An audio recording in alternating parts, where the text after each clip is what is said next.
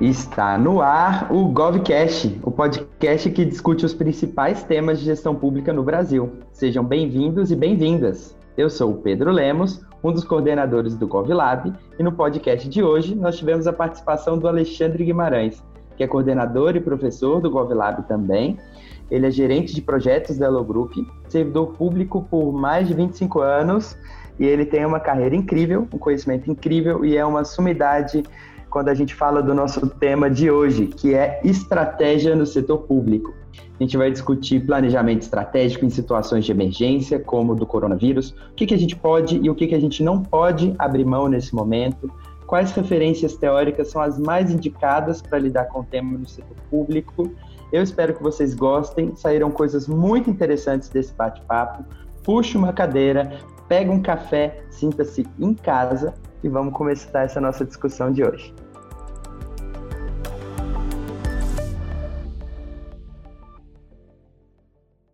E o nosso tema de hoje vai ser sobre gestão estratégica, algo que é, é fundamental para o setor público, muito discutido no setor público.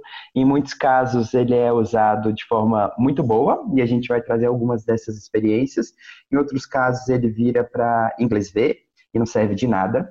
Então, a gente vai discutir alguns pontos sobre como fazer uma gestão estratégica que de fato tire as coisas do papel dentro do setor público. Alguns desafios, alguns contextos. Tudo bem com você, Alexandre? Olá, Pedro, tudo bem? Pedrão, vou te chamar de Pedrão, hein? Pode Esse ser. papo aí, em razão da nossa, da nossa longa trajetória aí juntos.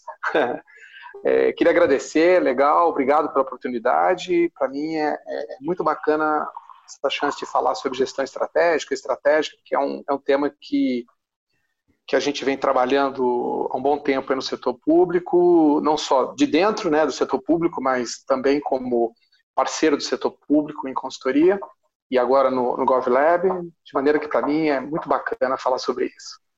Que bom, Alexandre. Você já fez gestão estratégica em vários locais no setor público, estando dentro do governo ou depois como consultor também, trazendo experiência para outras organizações. E eu queria que você falasse um pouco para a gente do porquê que estratégia é tão importante para o setor público, na sua opinião, e o que, que a gente pode entender de fato como estratégia. Porque a gente vê muitos termos, né? O pessoal tem o próprio PPA, o plano plurianual, e às vezes o mesmo órgão também tem gestão estratégica e tem um planejamento estratégico. Eu queria que você colocasse para os nossos ouvintes primeiro um pouco da importância e o que, que é essa gestão estratégica de fato. Legal. Bom, eu, eu, quando a gente fala sobre esse tema, né, tem três expressões que, que meio que dançam aí e são utilizadas muitas vezes de maneira indistinta, né? Estratégia, planejamento estratégico e gestão estratégica. Eu vou começar pela primeira, né, que acho que é o radical disso tudo, que é estratégia. Eu gosto muito de uma de um conceito de estratégia que é estratégia como conjunto de escolhas ou as escolhas que uma organização faz para ter sucesso para prosperar num determinado contexto. Isso vale tanto para instituições privadas quanto públicas, né? Então, quando a gente raciocina é, em estratégia como escolhas, é, antes de mais nada, é, a gente vê que, olhando para o contexto específico do setor público, é fundamental né, a gente gerir essas escolhas. Então, e imaginem uma organização e, que, que não faz escolhas institucionais, ou se faz escolhas institucionais, não é capaz de transferir né, esse sentimento dessas escolhas, não é capaz de fazer com que isso se converta em ações concretas ao longo de sua estrutura, é o caos. Então, é, quando a gente olha para o setor público, a grande razão, na minha opinião, para a gente fazer gestão estratégica é olhando para a necessidade de execução de políticas públicas. Então, vamos pensar em políticas públicas uhum. como é, um conjunto de vontades né, estruturadas, vontades essas de, às vezes, de Estado, às vezes de governos. Só que as políticas públicas são transversais. Elas acontecem é, com grandes objetivos né, e envolvem é, múltiplos órgãos e entidades.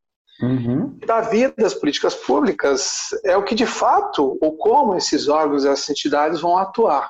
E para que isso aconteça, é preciso que dentro das competências de cada órgão, cada entidade, é, exista um arranjo.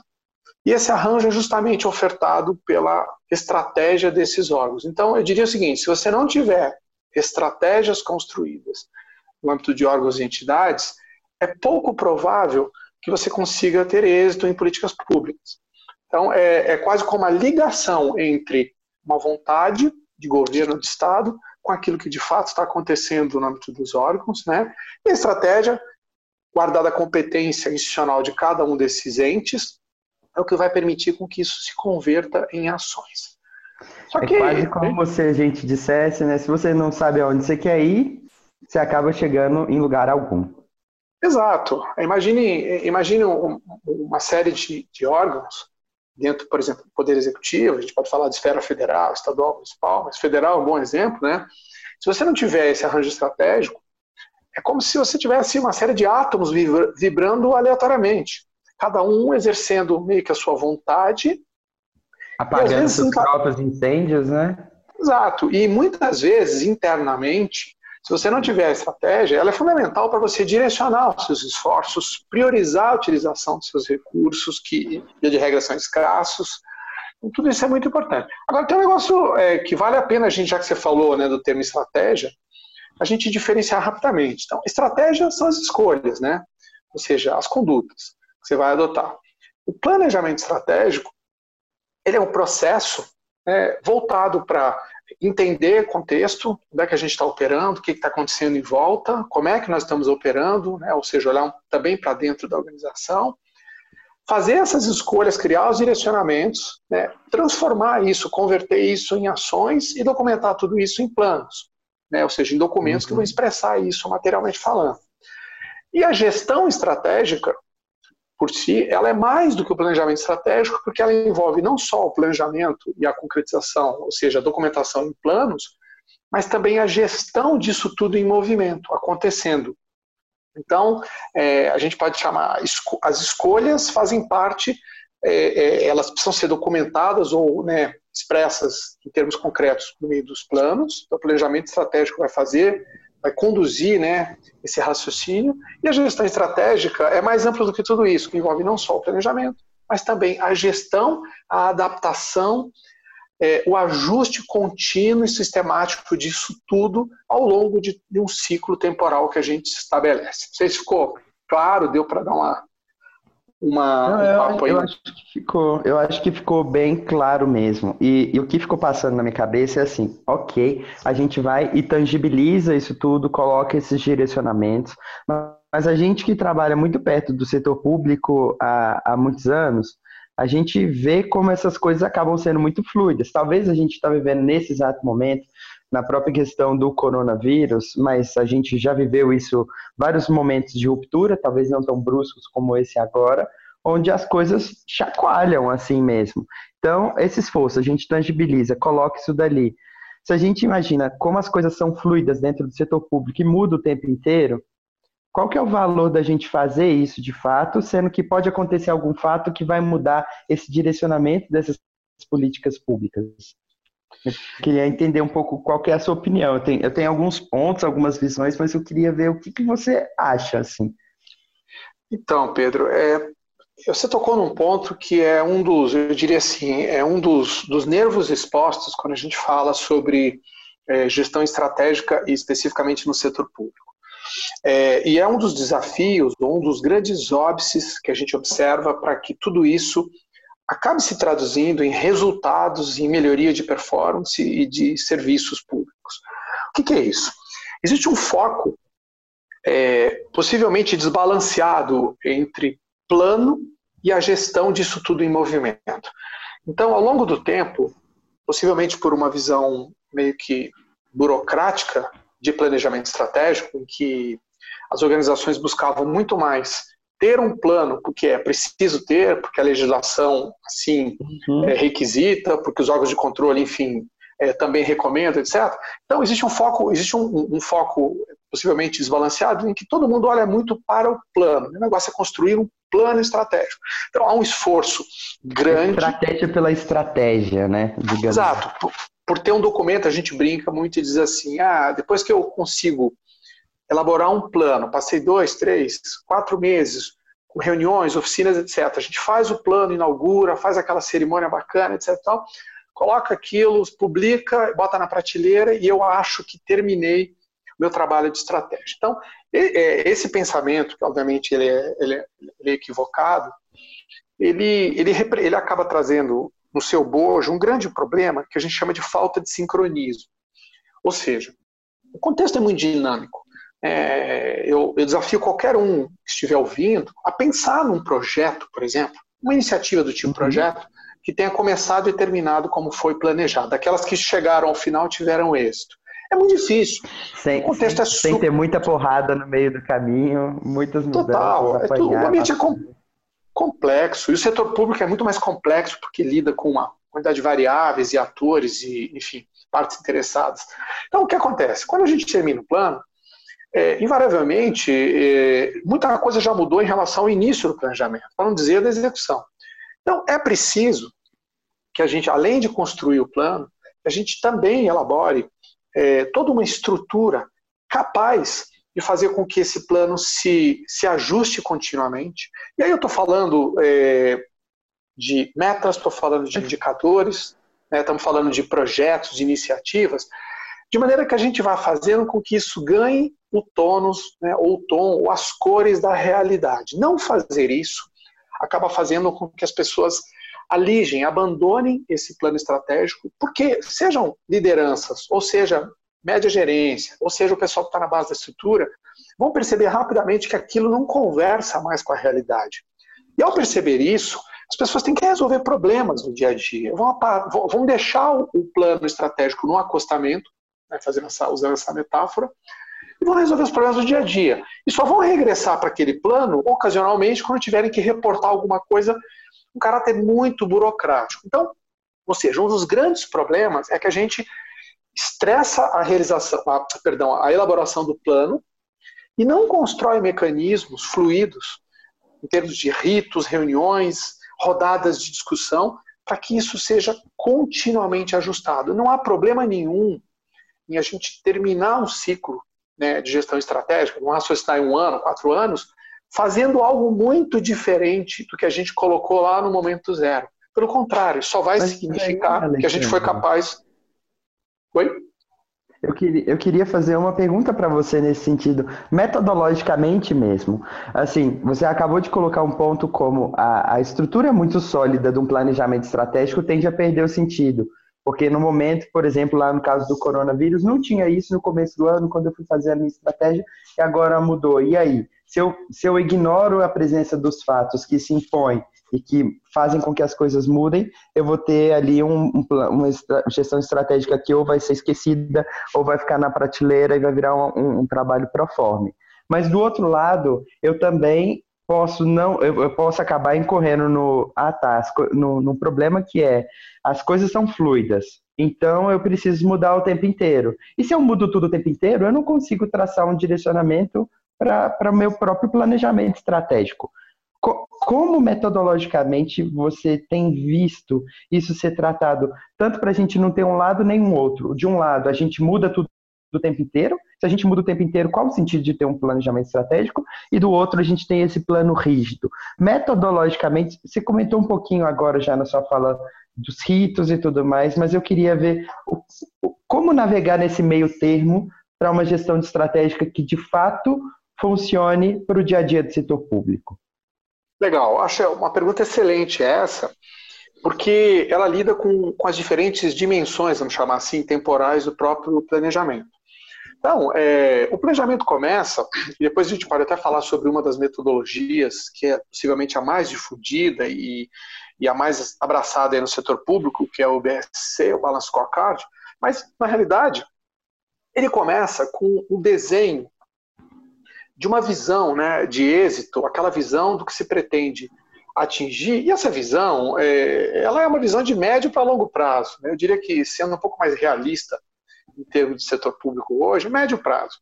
Essa visão de médio prazo, né, em determinados órgãos que lidam com políticas de Estado, etc. E tal, pode ser de longo prazo, e é, muitas vezes, né? a gente tem alguns exemplos, mas essa visão é uma visão que ela tem um contorno, vamos chamar assim, é, mais permissivo. Ela é uma visão do que se pretende no médio e longo prazo, e ela não tem um contorno completamente acabado. Então, eu tenho lá uma visão de futuro. Bom, a uhum. partir disso, eu vou me dedicar a entender como é que a gente vai projetar um ciclo mais curto, ciclo de planejamento, né, que vai viabilizar, por meio do qual a gente viabiliza aquela visão é, de médio e longo prazo. Então, é, quando a gente começa uma discussão, e aí sim eu vou entender o meu contexto. Então, digamos, vamos pegar um caso concreto. Fiz o meu planejamento no ano passado em que nos falava sobre é, uma pandemia como essa que a gente está vivendo hoje. Então, o que acontece? Estabeleci minha visão, estava lá, era uma visão relativamente estável já, de algum tempo, e aí eu vou entender o que está acontecendo no contexto e vou construir, por exemplo, objetivos estratégicos, né, as suas metas, indicadores, vou converter né, isso, vou na, na prática, vou desdobrar isso em iniciativas, etc. Tudo isso para um período específico. Então vamos raciocinar com um período de quatro anos, revisável a cada ano. Isso fala muito com a realidade do setor público. Né? Bom, se está acontecendo, é natural que esse desdobramento, né, a tradução em objetivos e esse desdobramento, chegue em coisas um pouco mais tangíveis. Então, essa briga a gente sempre tem. Olha, você vai construir teu mapa estratégico com os objetivos, eles não devem e não podem ser tão fluidos, ou seja, com um contorno tão indefinido quanto a visão. Eles precisam ser efetivamente consistentes, mensuráveis, objetivos, simples de compreender por toda a nossa estrutura, passíveis de se associar meta, indicador, se trabalhar a medição quantitativa do desempenho, passíveis de a gente trabalhar com iniciativas concretas. Bom, aí surge um negócio como esse, que a gente, todos nós estamos vivendo agora. O que, que acontece? É um fator de contexto externo que impõe uma severa mudança em muita coisa. Então uhum. eu faço, eu disparo um rito, se não tem um rito planejado, é algo extraordinário, a gente dispara um rito, coloca para dentro da equação esse fator externo e vamos olhar o que? Eu preciso mudar a minha visão? Possivelmente não, aquela visão está estável. Só que a busca, né, o perseguir aquela visão, seguramente vai envolver agora caminhos diferentes. Obviamente, porque eu vou ter uma restrição orçamentária, que é de se esperar, muito mais severa do que antes. Eu vou ter pessoas que eu não vou poder mobilizar fisicamente, eu vou ter projetos que, em razão da sua natureza, perderam o sentido. Eu vou precisar inserir projetos ou iniciativas para me proteger desse cenário extremamente adverso. Então vejam que isso começa, eu diria o seguinte, essa, essa modificação dentro do ciclo, ela pode passar por modificar objetivos, metas, indicadores e metas do meu mapa estratégico, pode Não passar. Todos, mas alguns, né? Pelo totalmente. Menos. Totalmente.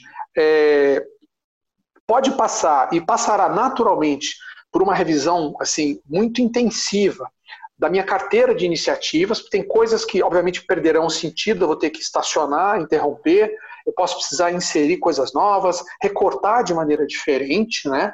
Posso passar a olhar minha operação do dia a dia é, priorizando coisas que talvez antes não fossem tão prioritárias. Então, um exemplo clássico, se a gente está trabalhando todo mundo à distância e a minha operação está totalmente dependente disso, ora, é, a tecnologia e o aparato tecnológico disponível para isso passou a ser uma prioridade, inclusive de caráter estratégico, e que antes poderia não ser, que estava todo mundo fisicamente concentrado. Então veja bem, uma coisa não, não impede a outra. Eu tenho uma estabilidade da minha linha divisada de médio e longo prazo, mas olhando, por exemplo, para os ciclos anuais, isso determina uma mudança completa. Uhum. Ora, não faz sentido nenhum dentro desse, dessa situação que você colocou, que para mim é, ela é muito real, dentro disso, eu fazer reuniões de monitoramento ou avaliar isso anualmente ou semestralmente. Eu vou ficar vendido. As pessoas vão alijar tudo isso e vão se voltar para a nossa realidade. Trazer o planejamento estratégico para atender a realidade e ajudar nas ações, inclusive as de curto prazo. É isso Totalmente. que eu entendo. Total. Totalmente. Eu tenho uma pergunta, Alexandre, e é uma curiosidade mesmo. Porque a gente tem os objetivos, aí a gente tem esse cenário que você colocou, onde exige mudança, alguns objetivos eu vou congelar, outros eu vou retirar, novos poderão ser inseridos, e eu sempre vou tentar traduzir aquele meu objetivo estratégico em indicadores e em metas.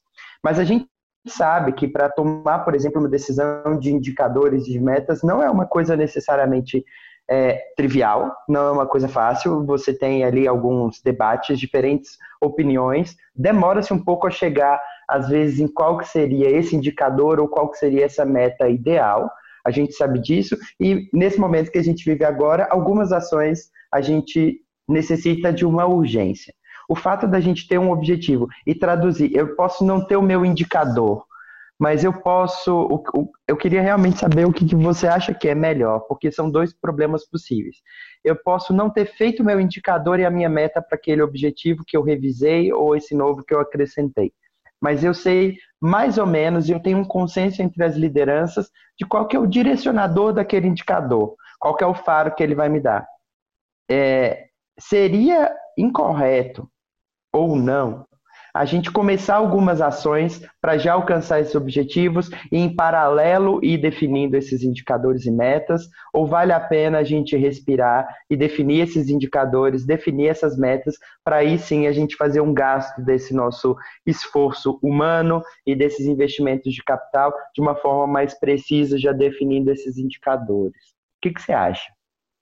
Então, Pedro, é, eu, eu, eu, entendo que, que seja muito tentador.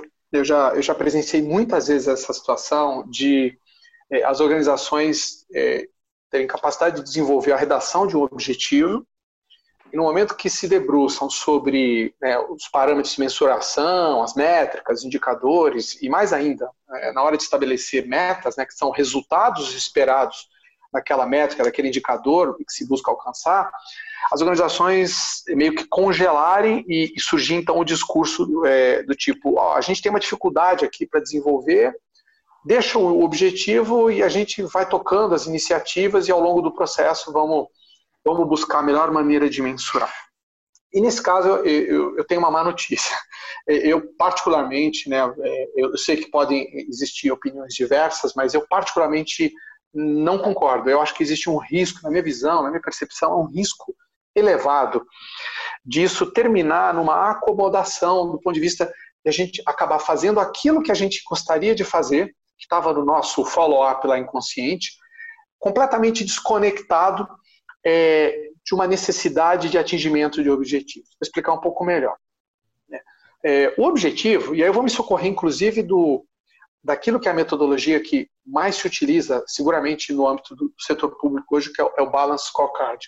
O Balance Scorecard, enquanto método, é uma abordagem de gestão estratégica com foco na definição de estratégias e metas né, e na gestão de resultados por meio de indicadores. Então, o método ele ganhou é, assim tanta relevância na discussão de planejamento estratégico, de gestão estratégica, justamente por isso, pelo aspecto de mensuração. E, e vejam que, que, a ironia é que muitos órgãos que se dizem usuários, né, utilizadores da abordagem do BSC, justamente fogem da mensuração de resultados. É, acabam definindo uhum. objetivos meio genéricos, é, passam ao largo de indicadores mais focados, muito mais ainda de metas. O grande problema é que se eu não, se eu não tenho um parâmetro um parâmetro quantitativo para a gente gerenciar o quão próximo a gente está ou não do atingimento daquele objetivo, a tendência é raciocinar qualquer coisa serve. Então, o que quer que eu esteja fazendo, eu imagino, apenas imagino, que está contribuindo para o objetivo. E isso pode acabar, né, pode desaguar, vamos dizer assim, resultar em perda de foco, gasto de recurso, é, multiplicação de iniciativas que não são essenciais dentro do ambiente de restrição ou de escassez de recursos. Né? Então, eu diria o seguinte: vale a pena, se eu tenho um problema para definir um indicador, é, certamente o problema não começou ali, ele começou na definição, na elaboração do objetivo. A minha experiência diz que onde a gente tem problema para desenvolver indicadores, estabelecer metas, é porque a redação do nosso objetivo tem algum problema. Então vale a pena voltar, estacionar, rediscutir, gastar, queimar energia naquilo, até a gente conseguir um parâmetro que com alguma segurança seja capaz de dizer para a gente estamos contribuindo, estamos, é, ou seja, construindo né, aquele resultado esperado, aquele objetivo estratégico ou não. E aí, a gente tem vários exemplos sobre isso. Né? Objetivos bem elaborados, focados, eles vão é, é, proporcionar muito mais facilidade para se chegar em bons indicadores. Objetivos mais abertos, genéricos, aquelas declarações que a gente chama do bem comum, normalmente tem múltiplas facetas para a gente mensurar e são muito mais é, chatos, vamos dizer assim, para a gente trabalhar indicadores, e é justamente nesse caso que as pessoas fogem. Uhum. Eu, eu, entendo muito assim da sua fala, Alexandre, mas pode realmente colocar outro ponto.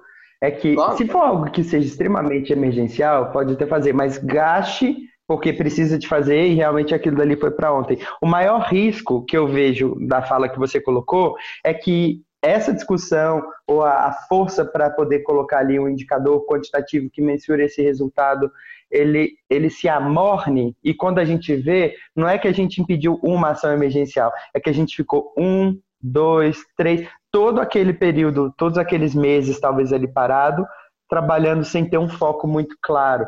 É, é, é, a gente realmente, beleza, se precisar de ser algo que seja incrivelmente importante, faça, mas se possível, gaste a energia que você tem para gastar para poder deixar um, um, direcionador muito claro, que vai ser só através do indicador e uma meta, para a partir daí você ter convicção que as ações, energias, capital público que você está despendendo está realmente indo para aquilo que precisa ser feito. Claro, e, e, e lembra o seguinte, é, o, a gestão estratégica, é, ela não é, é a resposta possivelmente mais adequada para a gente lidar com, com as emergências do dia a dia, com a rotina do dia a dia, com as coisas, com as pequenas nuances do dia a dia.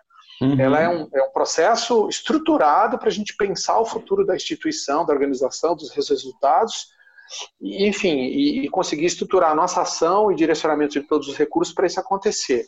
Né? É, é, claro que, que isso é, demanda uma reflexão. Agora, no, no, dia a dia, a organização ela tem outros mecanismos para reagir a um contexto de uma maneira bem mais fluida. Óbvio, se eu estiver diante de uma necessidade de caráter tático operacional do dia a dia, eu vou oferecer uma pronta resposta sem a necessidade de uma reflexão, ou seja, usando as estruturas né, decisórias já estabelecidas. Não quer dizer, então, né, que reflexão. Eu, Exato. Não quer dizer que eu não posso fazer nada enquanto eu não tiver os meus indicadores. Não, não. não é isso forma, que a gente de forma nenhuma, aqui. De forma nenhuma. Agora, veja bem, é, é natural que a gente eh, imagine que as ações derivadas da estratégia, as iniciativas que se convertem em projetos estratégicos, elas têm um comprometimento maior de recursos, tem transversalidade, envolvem muitas vezes várias áreas da minha estrutura, é, tem um comprometimento, é, muitas vezes até de caráter político, porque impacta, né, enfim, na visão e, e, e, naquilo que são os objetivos estabelecidos pelas lideranças, e às vezes até é, entre órgãos, então, tudo isso, por ter um envolvimento maior, um impacto e uma, enfim, mobilizar uma quantidade maior de recursos de toda, de toda a ordem, requerem uma reflexão que alguma coisa mais fluida do dia a dia, possivelmente não. Entendido. Alexandre, eu eu tô gostando muito desse bate-papo. Por mim, eu ficava aqui as próximas duas horas. Mas, legal, né? enfim, né? a gente vai momentos para fazer outros papos desse, porque realmente a gente vê que esses temas que a gente discute, eles não são estáticos, né? Eles cabem exatamente para os momentos que a gente está vivendo. Eu queria que você passasse só para os nossos ouvintes algumas referências aí que que, que você acha legal, bacana, em termos de gestão estratégica, que eles possam consultar. Legal, olha, é, em termos de referência, é, eu acho assim, se a gente está falando de, de, setor público, né, eu vou me, vou me permitir primeiro endereçar as pessoas para usar, né, consumir aquilo que está sendo produzido no âmbito do próprio governo. Então, no governo federal, a gente tem o Ministério da Economia hoje, por intermédio da, da Secretaria de Gestão, que é parte da Secretaria Especial de Desburocratização, Gestão e Governo Digital, do Ministério da Economia, é a área que, que capitaneia, né, que, que lidera essa discussão no âmbito, por exemplo, do governo federal. Então, eu sugiro fortemente que as pessoas visitem a página, né, tem lá o portal GovBR, Ministério da Economia, tem uma série de, de informações e trabalhos. Aproveito para chamar atenção, no caso daqueles que estão é, é, ouvindo a gente, que fazem parte da estrutura federal, é, sobretudo Poder Executivo, uma instrução normativa recente, a número 24, de 18 de março de 2020, que dispõe justamente sobre a elaboração, avaliação e revisão do planejamento estratégico institucional dos órgãos e das entidades aí do, do da esfera federal. Então, é, é meritório, porque é um, é um, documento que veio, enfim, é, uniformizar o entendimento sobre o que, que, tem que ser feito, né, com que periodicidade, enfim, com que tipo de composição, então tem o seu mérito. É, a gente tem é, a nossa Corte de Contas, o Tribunal de Contas da União, com, com trabalhos sobre isso. A gente tem a ENAP é, na sua biblioteca virtual, com, com um repositório bem importante ali, não só de trabalho sobre o tema, mas também de publicações, normas, etc. Então, em primeiro lugar, eu, eu estimulo muito que as pessoas visitem, porque o próprio governo, a estrutura né, poder público, tem muita coisa, às vezes, que não é consumida com a intensidade que, que poderia. Do ponto de vista de, de literatura, de obras né, clássicas, é, como eu falei, hoje predomina a utilização, não é a única é, fonte, nem a única abordagem, mas a utilização do, do Balance Scorecard. Nesse caso, o, os trabalhos todos do, do, Robert Kaplan e do David Morton, é, eles são super recomendados, né, nesse sentido, é, tem uma obra que, que, que, veio na esteira né, do, da, da questão do, do mapa estratégico, do Balance Scorecard, que chama-se Execution Premium, ou Execução Premium, né, que já tem alguns anos, mas é, ela é bem importante, porque ela, ela, ela integra tudo isso em operação, estratégia, planejamento, etc. Queria chamar a atenção também para os trabalhos de um autor, que é o Mark Moore, é, que trata especificamente é, da criação né, e dos conceitos afetos a, a, valor público. Então, ele tem uma obra que se chama Criando o Valor Público, né, que diz respeito à, à gestão uhum. estratégica em, dentro de governos, em área governamental, que é muito importante a discussão de valor público, porque ela é permite que a gente bom. ela permite que a gente traduza um pouco né, do que é do, do, do sentido da palavra entrega de valor para o cenário público. A gente tem as obras do Prahalá, do Hamel, importante, e tem uma obra sobre, já que a gente falou de abordagem, para não ficar só no BSC, no Balance Scorecard, que a gente vem utilizando bastante nas discussões, sobretudo quando há necessidade de se fazer planejamentos mais fluidos ou mais rápidos, mais expressos, que é a obra é, do Killing e do Mal Knight, que se chama Must Win Battles, as batalhas né, é, decisivas que a organização precisa enfrentar ou precisa travar.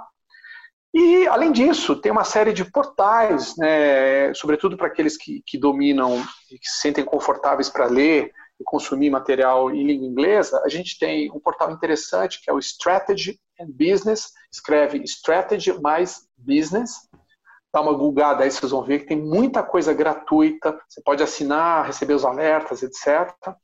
Tem a própria Harvard Business Review, com uma, uma gama de materiais muito importante. O Boston Consulting Group também, na parte de estratégia corporativa, de corporate strategy, que é muito legal. Um outro portal que é o Strategizer, né, que fala de estratégia inovação, e outros tantos que. Então, tem muita coisa para a gente consumir. A gente fica super à disposição se alguém quiser fazer contato depois também, para, enfim, para discutir esses materiais ou até para a gente poder passar. A gente pode depois também deixar isso por escrito para publicar no portal para todo mundo aí.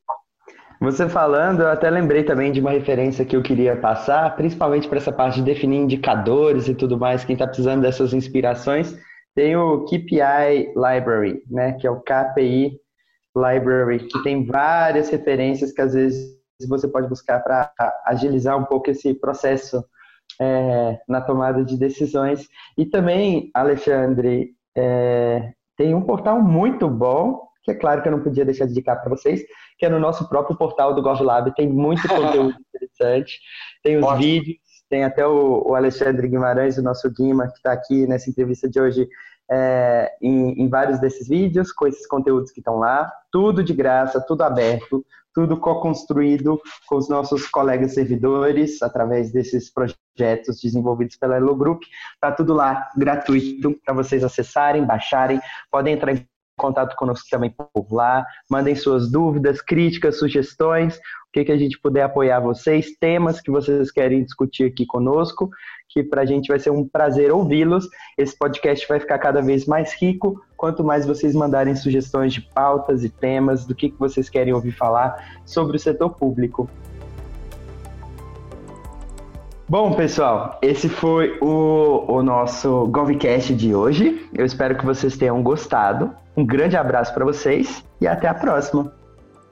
Valeu, um abração, obrigado e até breve.